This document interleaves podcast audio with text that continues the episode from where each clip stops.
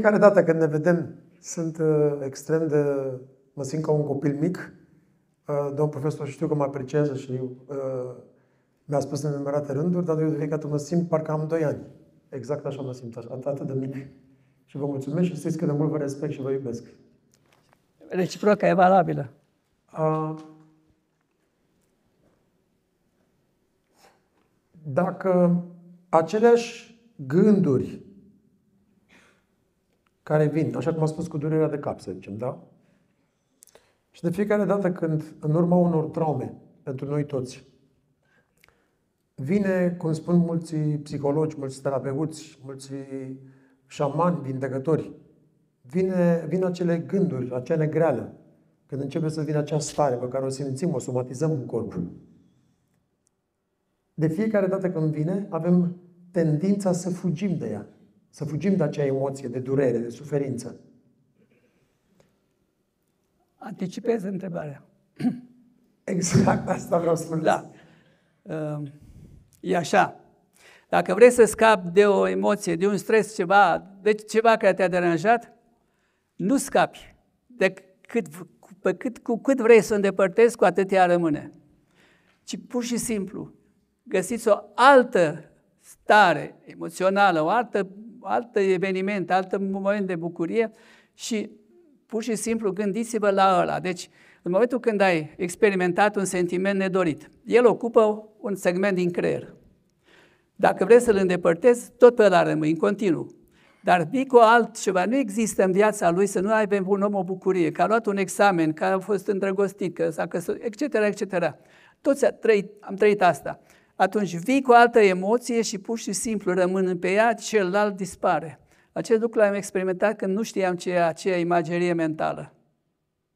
Am mai spus că nimeni nu se naște învățat și toate lucrurile le înveți pe parcurs. Deci, tot ce vă spun eu este experiență.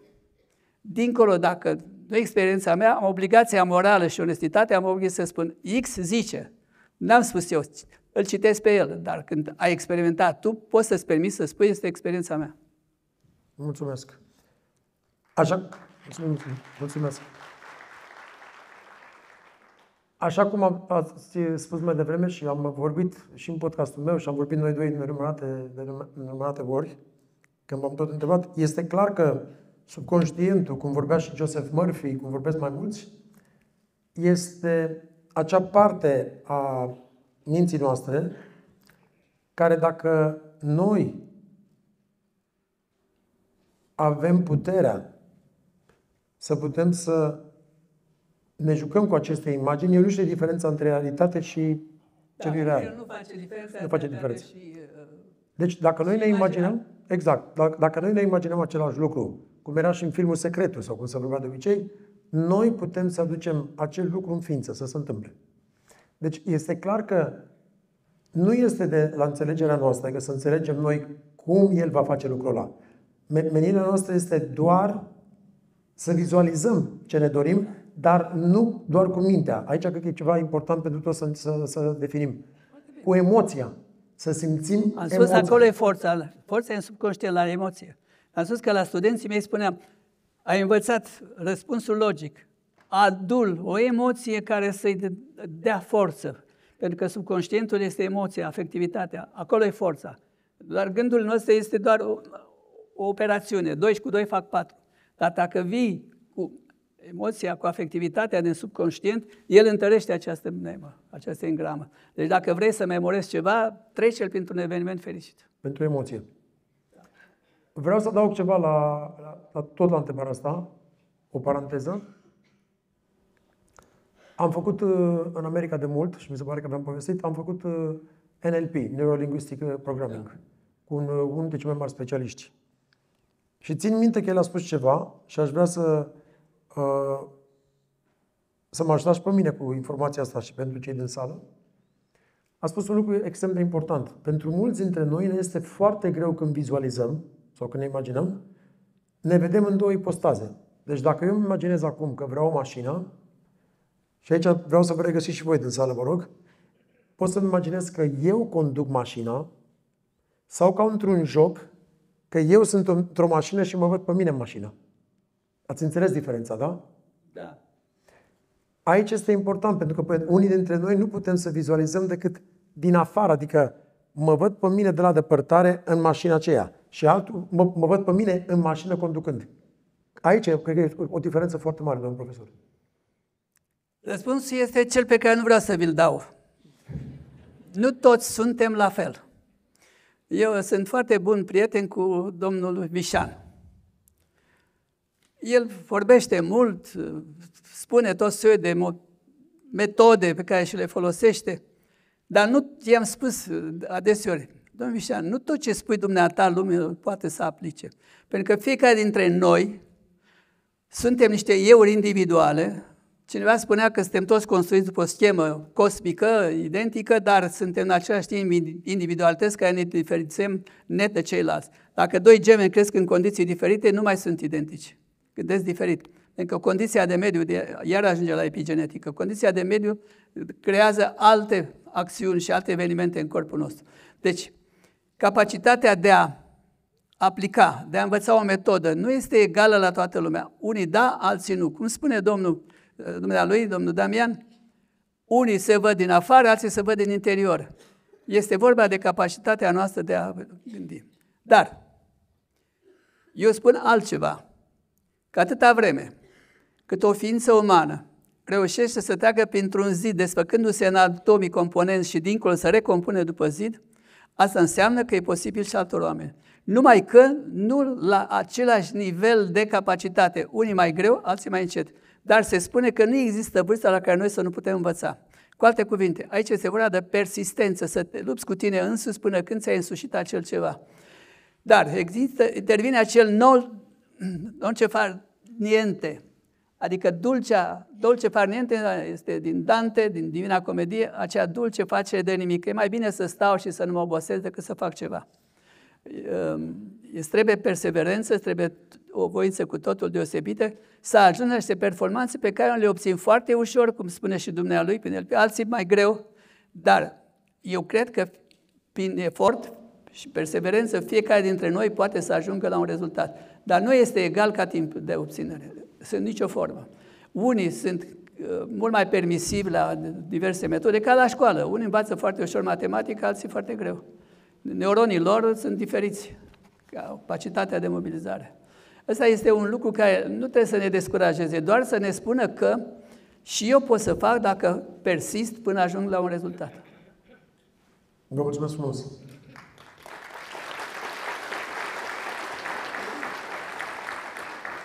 Următoarea mea întrebare uh, nu este una tehnică, are de-a face cu traumele, și știu că dumneavoastră am mai vorbit noi despre asta împreună, unul, în uh, căutările mele și în uh, toată căutarea mea, care am vorbit cu noastră de-a lungul timpului, am înțeles că sunt patru feluri de traume. Deci vorbim o dată de o traumă intrauterină, în primele 9 luni ale mamei, când ești în burtă și nu știi ce se întâmplă, cu soacra, cu socru, cu copilul a fost dorit, nu a fost dorit, a vrut, s-a avut un avort, s-a avut un...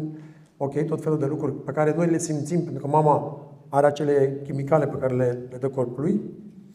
Doi, în copilărie, în momentul când crești, între vârsta de 1 și 0 și 7 ani sau 9 ani, Corect, până să conștientul, da.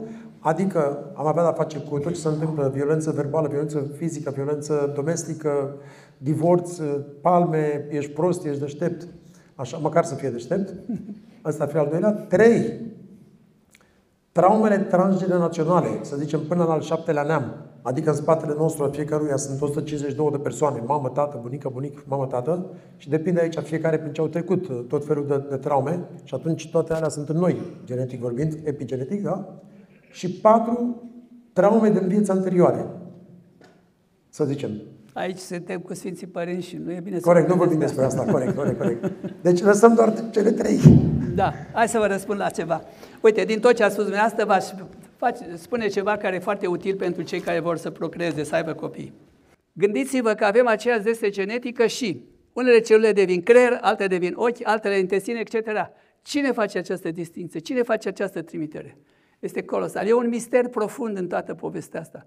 Dar nu poți să discuți cu oamenii care merg într-o știință de asta rigidă și toate lucrurile sunt numai acolo, ne naștem în corpul ăla și cum de Dumnezeu.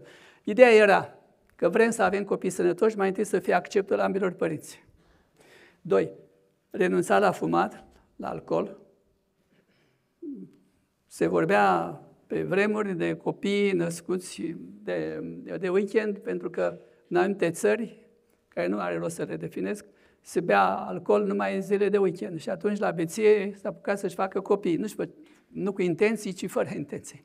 Mă rog, uh, deci contează enorm de mult cei doi genitori cum își gândesc copilul. Noi putem să ne-l proiectăm. Aici am vrut să spun. Acum, pot să intervină foarte multe traume.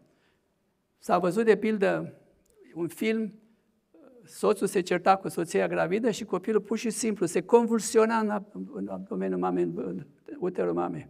Adică, după anumite vârstă, când deja copilul începe să înțeleagă după 5 luni, să asculte toate lucrurile astea, el asistă la traumele din familie. Și toate, toate aceste traume se reflectă asupra copilului, care iese marcat, să i cuvântul. Ce spune domnul Damian este foarte adevărat între 1 și 6 ani. Deci copilul, între, la americani 6 ani, la noi vorbim de 7 ani. Cei 7 ani de acasă. Copilul până la vârsta de 6-7 ani nu face diferența între bine și rău. Ori sușește educația mediului familial, ori a străzii. Unii acceptă familia, alții din potrivă strada și ies cum ies. Dar mai știu un lucru care este extrem de important. Primii doi ani, copilul are dublu numărul de neuroni, are două populații neuronale. Și în primii doi ani, el, în funcție de iubirea pe care o acordă mama, grija pe care o acordă mama, el se naște cu impresia că Universul este ca mama, o mamă bună, sau din potrivă, o mamă mărea care ignoră, îl deranjează, nu, nu, nu se, se reflectă asupra lui o dragoste, o iubire, el crede că lumea e rea, cum a fost și mama lui și atunci ori e solid și când e adult lovește, ori este foarte slab și este complexat. Lucrul ăsta l-am văzut aproape zilnic. Eu am fost la o instituție aia în care, înainte vreme, știți bine, oamenii se încorporau și am văzut toate genurile de oameni cum se manifestă. Deci este extrem de important dacă îți propui să faci un copil, să-l gândești tot timpul, să fie în acord cu familia și evident și cu părinții, pentru că foarte bine spunea, și constelații familiare, noi moștenim cu mult în urmă. Brian Noaie spunea, zice, domnule, unul a venit de o mie de, de ori să-și vindece gelozia, dar tot gelos a rămas. Adică noi moștenim de alte generații genele care au fost puse în noi, în continuitatea asta de, de a lucrurilor. Creația unui făt nu este o chestie de glumă, nu este o chestie că ei vor, cei doi vor să facă amor și este un copil mai și șamar. Mai ales la alcool. Nu scoți un copil beat. Dacă ai va place mult să bea. Simplu. Altă întrebare. Mulțumim frumos, mulțumesc. Mulțumesc. Dacă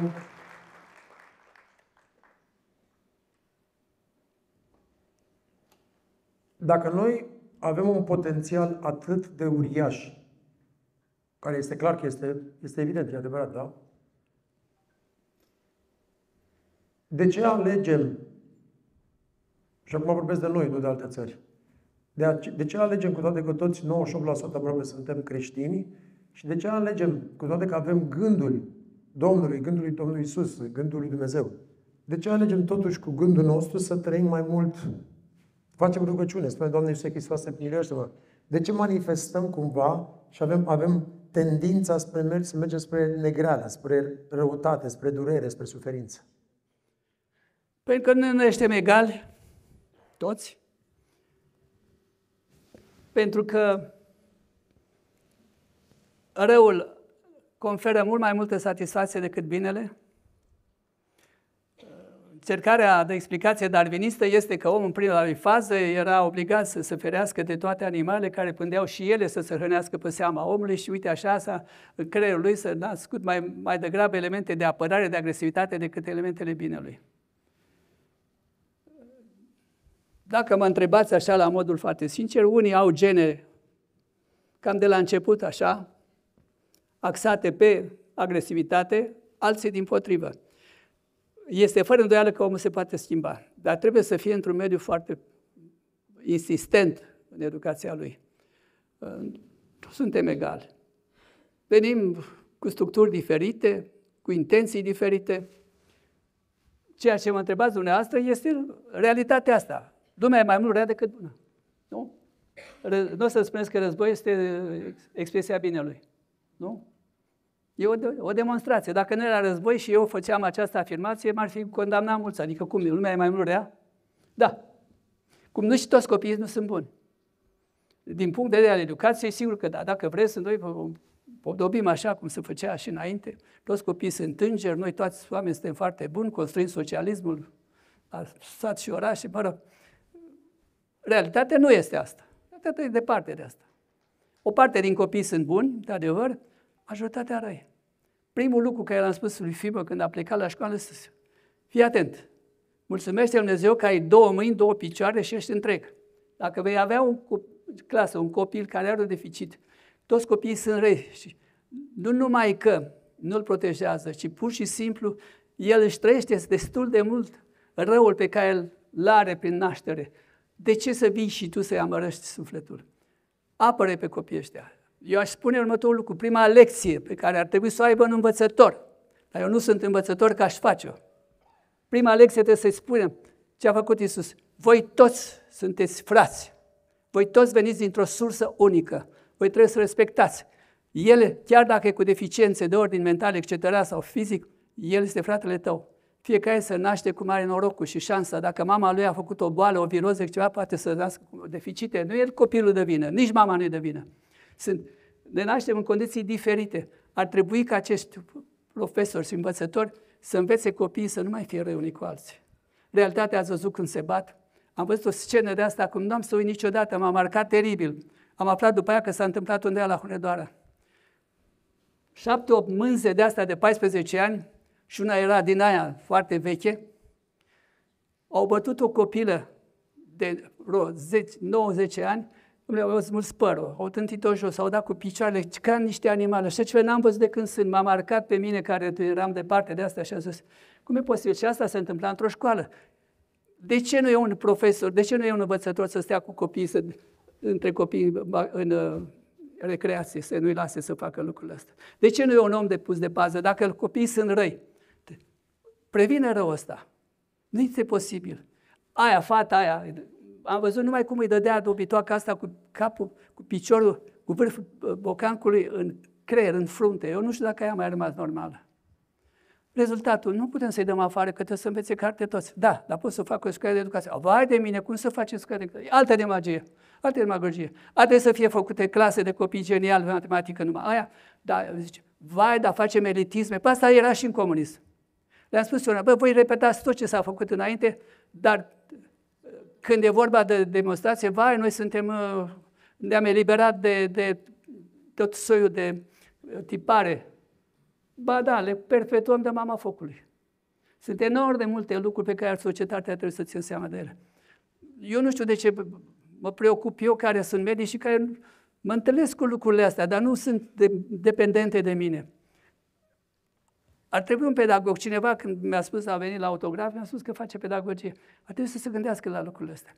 Primul lucru trebuie să stabilească armonia între copii. Copiii sunt răi, se bat, fac toți lucrurile. Păi acela de la creangă, când a vrut să dea cuțitul, în primul rând că ăla a spus, vreți voi să omor pe asta? Doamne, nimeni n-a zis nu. Vreți mă să mă că toți sunt buni?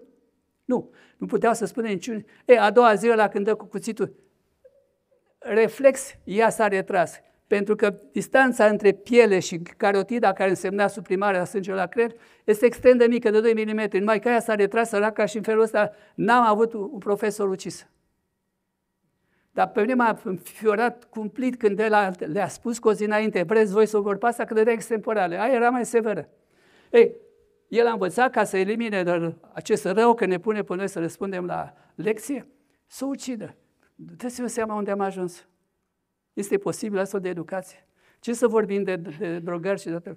Eu am văzut și la, nu mai spun ce licei, că veneau la mine părinții cu ei.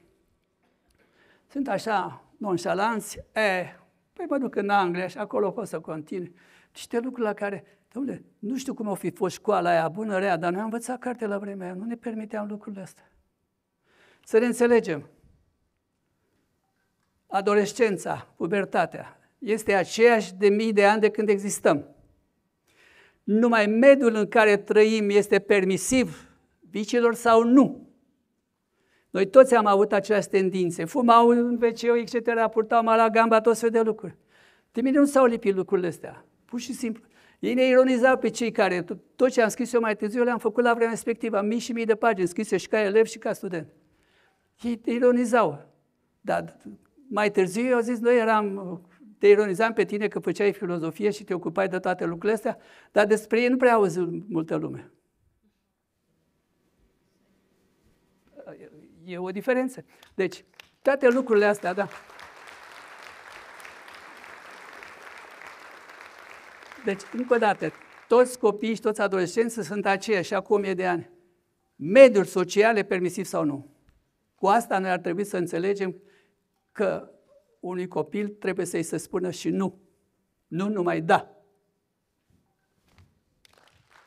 Mulțumesc. Mai am, mai am două întrebări, domnul profesor. Ascult. În uh, mintea de dincolo și inteligența materiei s-a să și un bră. Hai, stai jos, stai jos, gata, stau. Respectul față de noastră. Ei, da.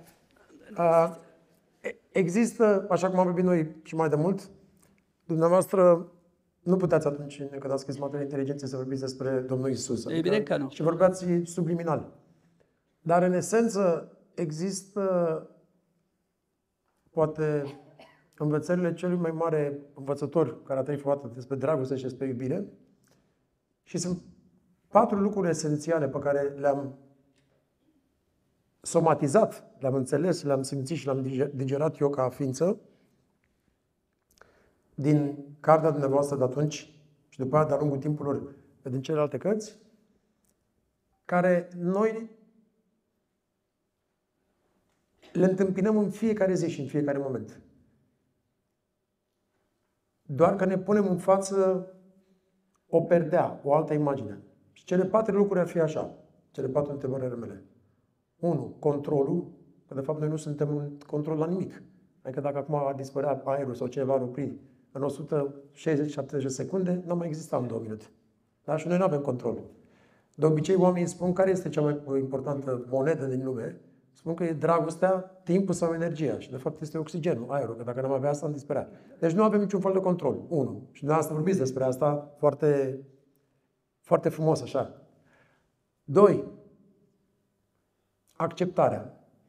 Nu acceptăm. Nu putem să acceptăm realitatea. Nu putem să stăm la lift. A luat altul lift înainte, a venit altul. Nu putem să acceptăm la coadă. Nu putem să... Deci nu putem să acceptăm. Asta este una poate dintre cele mai grave boli ale noastre. Să acceptăm. Orgoliu. Orgoliu. Ego, acest ego. Da. Trei. Iertarea. Care este cea mai importantă din tot. Adică... Da. Neiertarea iert... înseamnă război. Strict, clar. Să mă iert pe mine, să mă iert pe dumneavoastră, să iert pe tata, să iert pe, pe mama, să iert pe toți. Să, exact, să, să mă iert în continuu. Un exercițiu orientării. Și patru, care cumva le însușește pe toate, judecata. Să nu mai judec. Da, judecăm pe celălalt ceea ce nu trebuie să facem. Cum a spus și Jung, când judeci pe altul, nu te judeci decât pe tine. Astea patru, dumneavoastră vorbiți despre ele în materie inteligență, după părerea mea, e un, un cuprins mai larg, și totuși, noi nu facem în fiecare zi, adică dacă la fiecare moment am fi în conștiință, conștienți, cum spun americanii, aware, mindful, la fiecare înjurătură care o primim, la fiecare cineva care merge cu, mașina în fața noastră, la fiecare eșec, la fiecare emoție pe care o simțim, să ne dăm seama că de fapt nu suntem în control, că viața de fapt nu, nu ni se întâmplă nouă, se întâmplă pentru noi, adică să o vedem ca un, ca un beneficiu, să o vedem în bine ca experiență Doi, să acceptăm momentul ăla. Trei, să iertăm persoana aia sau să ne iertăm pe noi că am avut gândul. Și patru, să nu judecăm. Credeți că asta ar fi acolo unde putem să ajungem, cum să spune, într-un sentiment și într-o emoție a serenității, unde putem să fim ok cu noi? Domnul Damian, astea fac parte din legile bunei cuvințe. Dar și dumneavoastră v-ați născut într-un mediu ca și mine, eu într-un sat, dumneavoastră în oraș. Da. Puțin, da. puțin mai rău. Dar uh, tot așa n-ați avut niște condiții da, ideale. Da, da, da. Și cu toate astea nu sunteți acolo. Sunteți altul. Pentru că în dumneavoastră erau niște gene care la un moment dat s-au manifestat, gata, renunț la asta și încep cu asta. Deci noi avem mai multe gene, unele sunt o lungă vreme inactive și pe urmă se activează și ele vin cu calitățile acestor noi gene, ceea ce mi se pare fantastic. Dar ei sunt permisivi la educație. Noi asta ați trecut prin mediul ăla, ați văzut lumea și dintr-o dată v-ați ridicat cu mult dincolo de ele. Dovadă că puteți să discutați despre orice lucru ca și mine, ceea ce e mare lucru. E o cultură la care puțini oameni ajung și nu pot decât să vă felicit pentru lucrul ăsta. Deci, ce spuneți dumneavoastră este chestie de bun simț. Domnule, să respect pe celălalt și ce dacă el s-a dus la lift și trebuie să-l dau la o parte, de ce trebuie să fiu eu, să am eu toate, toate lucrurile din lumea să fie în ale mele? Deci, Kant spune asta. Libertatea mea încetează acolo unde începe a dumitale, a ta. Noi toți avem un câmp de libertate, dar dacă eu vreau să intru în libertatea ta, intru în viața ta, sunt un emernic. Războiul asta înseamnă, intru peste tine și vreau să te suprim. De ce? Că așa vreau mușchii mei. Că nu se judecă lumea asta cu creierul și nu se judecă cu mușchii. Că nu o să-mi spuneți că războiul e rezultatul creierului. N-am nimic împotriva războiului de, de apărare. Mulțumesc. Și ultima întrebare, știu că aș fi putut să pun acum trei întrebări, dar vreau să o reiterez și vreau să o reformulez cât de puternic se poate. Am stat la un, la un moment dat într-o meditație foarte, foarte profundă, uh, care de fapt meditația este rugăciune, că este același lucru. Adică dacă da. spui Doamne Iisuse Hristos da. să mă de o mie de ori, sau cum făcea și Sfinții Părinți în uh, Valeriu Gafen, când spunea de câte 4.000-5.000 de ori Doamne Iisuse Hristos să mă intri într-o mantră care este o meditație, o formă de, medita- de, de meditație. Și lucrul poate cel mai evident pentru mine a reieșit că acest lucru despre care se tot vorbește în ultimii ani și dumneavoastră cu bunătatea dumneavoastră, cu inteligența dumneavoastră și cu harul care îl aveți, tot încercați să explicați și poate pentru mine și pentru noi, în general, pentru oameni, nu ne este ușor să înțelegem. Se tot vorbește despre legea manifestării, despre legea atracției, despre cum vrei să spui, ok, vreau mașină, vreau gagică, vreau ceas, vreau bani. Nu despre asta e vorba. E vorba despre, în primul rând, vreau sănătate, vreau să fiu, vreau să fiu conștiință, fără materie. Și în timpul anului, anul ăsta, după cum bine v-am spus, mai țineți minte, am ținut trei posturi negre, doar cu apă, de câte șapte zile. Frumos. Și în timpul unui post, în șasea, șaptea zi, am avut această revelație, o împărtășesc pentru prima oară cu toată lumea, nici în podcast n-am vorbit despre asta, unde am înțeles că, de fapt,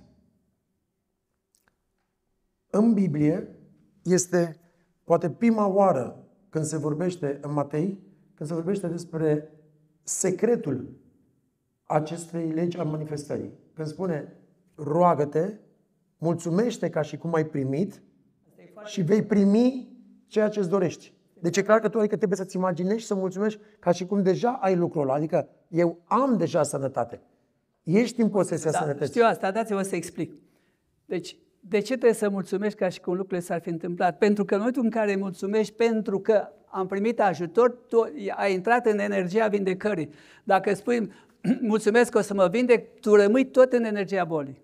Și deci asta este extrem de important. Amân. Și am văzut că și în religie există ce să se mulțumesc, Doamne, pentru ce mi-ai dat, dar și în psihologie este aceeași lege. Mulțumesc pentru darul primit, pentru ajutorul primit, pentru etc.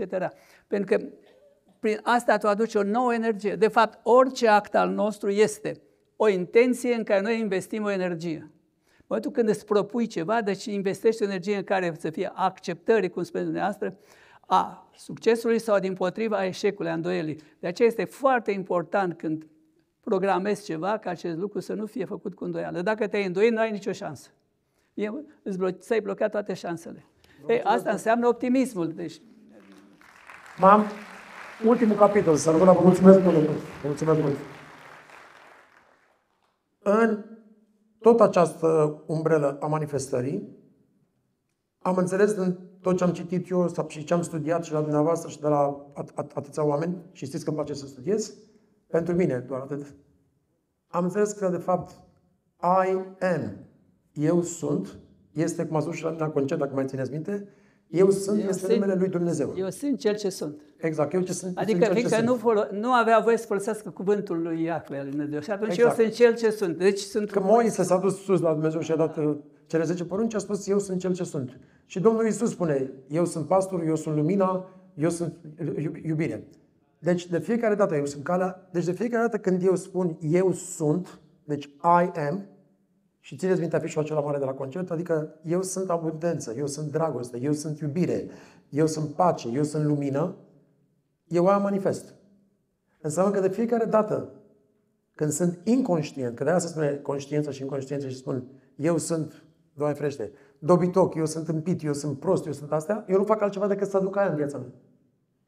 Și atunci noi nu suntem conștienți de fapt, când oamenii spun să fii conștient, să fii în, în continuu conștient, nu suntem conștienți că facem totul instinctual din filtrele din copilărie emoționale pe care le-am învățat și mergem pe un pilot automat. Asta este ceea ce spuneați despre control. Vedeți, mari maestri ai spiritualității orientale, asta sfătuiesc. În permanență să gândești ceea ce spui, să nu vii în virtutea instinctelor și a lucrurilor care le-ai învățat, le-ai însușit automat, ci din potrivă lucrurile să treacă prin filtrul rațiunii în permanență și atunci tu nu mai uiți lucrurile. De pildă, ce mai bun mijloc de a nu uita ceva este să-l faci când ți-ai adus aminte. Nu l-ai făcut atunci, ai uitat. Îl pierzi. Deci, ăsta înseamnă un control. Uh, trebuie să recunoaștem următorul lucru. Eu aici îl cred pe Platon. Civilizația occidentală a rațiunii 2 cu 2 fac 4 este urmarea Atlantidei. Atlantida era clar că o civilizație superioară din alte sfere. Orientul a fost urmașa continentului, a civilizației lemuriene. Ei, lor le-a dus spiritualitatea. Spiritualitatea asiatică orientală a fost înaintea civilizației noastre. Vrem, nu vrem, de pildă, ei au pentru conștiință 44 de termeni, noi numai doi. Conștiință, conștiință. Deci, din punct de vedere psihologic al spiritualității, Orientul a fost înaintea noastră. Noi avem însă, prin religie, o altă spiritualitate. Mi-am întâlnit foarte mulți oameni și chiar, uite, mi-au să aminte și sunt aici oameni uh, din domeniul uh, religiei care pot să judece foarte bine. Am fost uh, criticat, domnule, de ce ai vorbit dumneata de spiritualitate orientală? Noi avem spiritualitatea noastră, domnule, și eu vorbit ca act de cultură. Eu n-am spus că justific pe religia creștină pentru că, că nu știu care, Ioghin sau mare maestru au vorbit despre nu știu ce. N-are nicio legătură. E, asta este, ține de domeniul culturii, discurs despre domeniul ăla, religia ține de tot altceva. Dar unii oameni confundă lucrurile, grăbiți să dea explicații, să, fie, să facă pe deștepții, vorbesc ca iurel. N-am invocat niciodată spiritualitatea orientală ca să justific eu pe Isus. Este o stupiditate. Isus e Isus, Buddha e Buddha și lucrurile nu trebuie să le amesteci. Ca om de cultură, pot să-mi permit să vorbesc despre toate spiritualitățile. Egiptul antic, de pildă, e o altă spiritualitate, dar nu amestec Egiptul antic, n-a după Ramses al doilea să spun că e Isus. Dar unii grăbiți imediat să dea explicații, să grăzavă, să fie, să te judece, cum spune și dumneavoastră, gata, imediat, hai să vorbească și el. Nu e adevărat. Fiecare lucru, fiecare tip de spiritualitate are legile ei. Creștinismul nostru, ortodoxia noastră are legile ei, spiritualitatea orientală are alte legi. Pe uite, aceas, acele versuri ale lui Eminescu, ce a fost la început?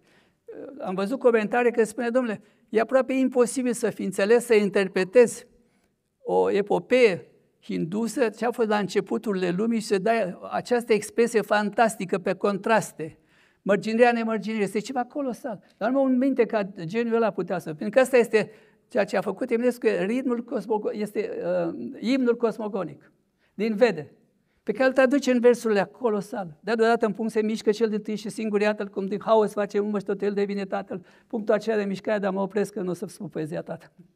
Înțelegeți? Este fantastic, e colosal. E dincolo de orice.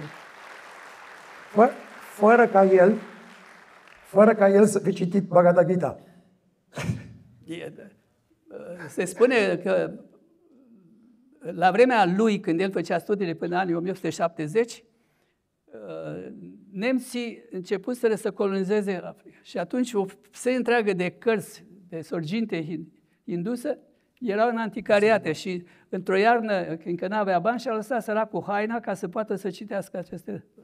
Era un foarte bun cunoscător al spiritualității induse. Dar asta nu înseamnă că Ionescu nu era, mătușa lui era stareță, dar nu nicio legătură. Numai unul cu mintea îngustă poate să spună, ai citit India, nu mai ești, mai crede. Aici, aici, dacă îmi permiteți, vreau să adaug un ultim lucru și vă mulțumesc mult în tot sufletul meu. E un, ultim, un, un ultim studiu pe care l-am citit acum câteva zile și e incredibil. Țineți minte scara lui uh, Hawkins cu emoțiile, da? da? da, da. Așa. Și până acum cel mai înalt era, cum era și la Maslow, self-alignment, adică iluminarea sau peste 700 Dumnezeu, Iisus Hristos, Buddha. O mie avea Iisus. Exact. Uh, în urma unui studiu care a reieșit acum câteva săptămâni de zile, Spain, se numește SPAN, nu Spain ca, ca țara, au făcut un studiu pe 25.000 de oameni și de obicei până acum iubirea ieșea pe cel mai înalt nivel. Da? Știți ce a ieșit? Ăsta e ultimul, ultimul, ultimul, ultimul studiu. De 4.000 de ori mai, ma- mai mult către iubirea a ieșit autenticitatea, ca fiind cel mai importantă stare de, de emoție, ca frecvență. Da, de acord, dar vedeți și Einstein și uh, Charles Chaplin, mai mulți vorbesc despre iubire ca soluția cea mai înaltă a vindecării. Uh, iubirea vindecă, vinde- iubirea unește. Deci, dacă ne referim strict la termenul de iubire, nu mare lucru nu spunem. Dar, cum am amintit anterior, cuvintele înseamnă o emisie de câmp.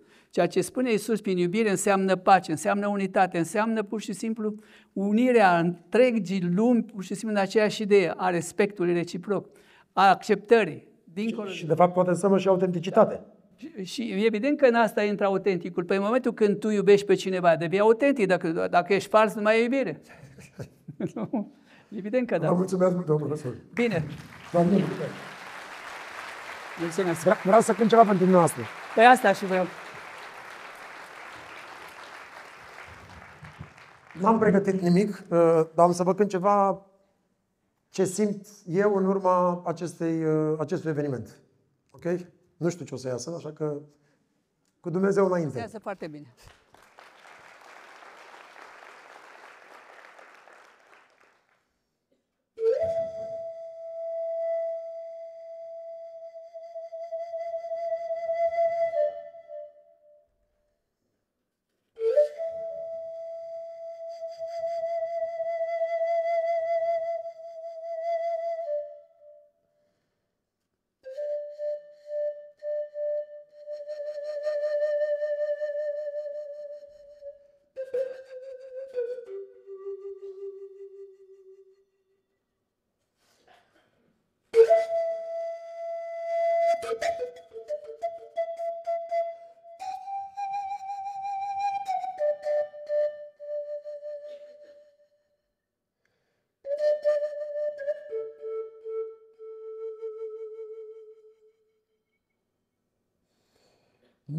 Mm-hmm.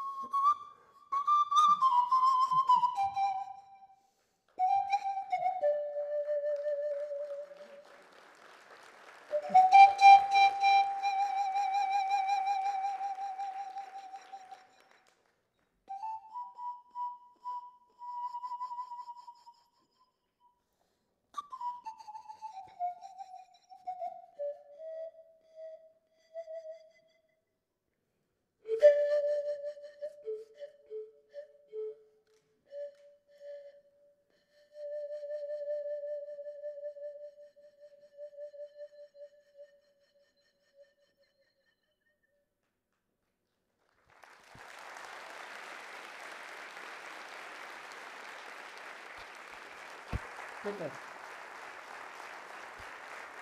Mulțumesc.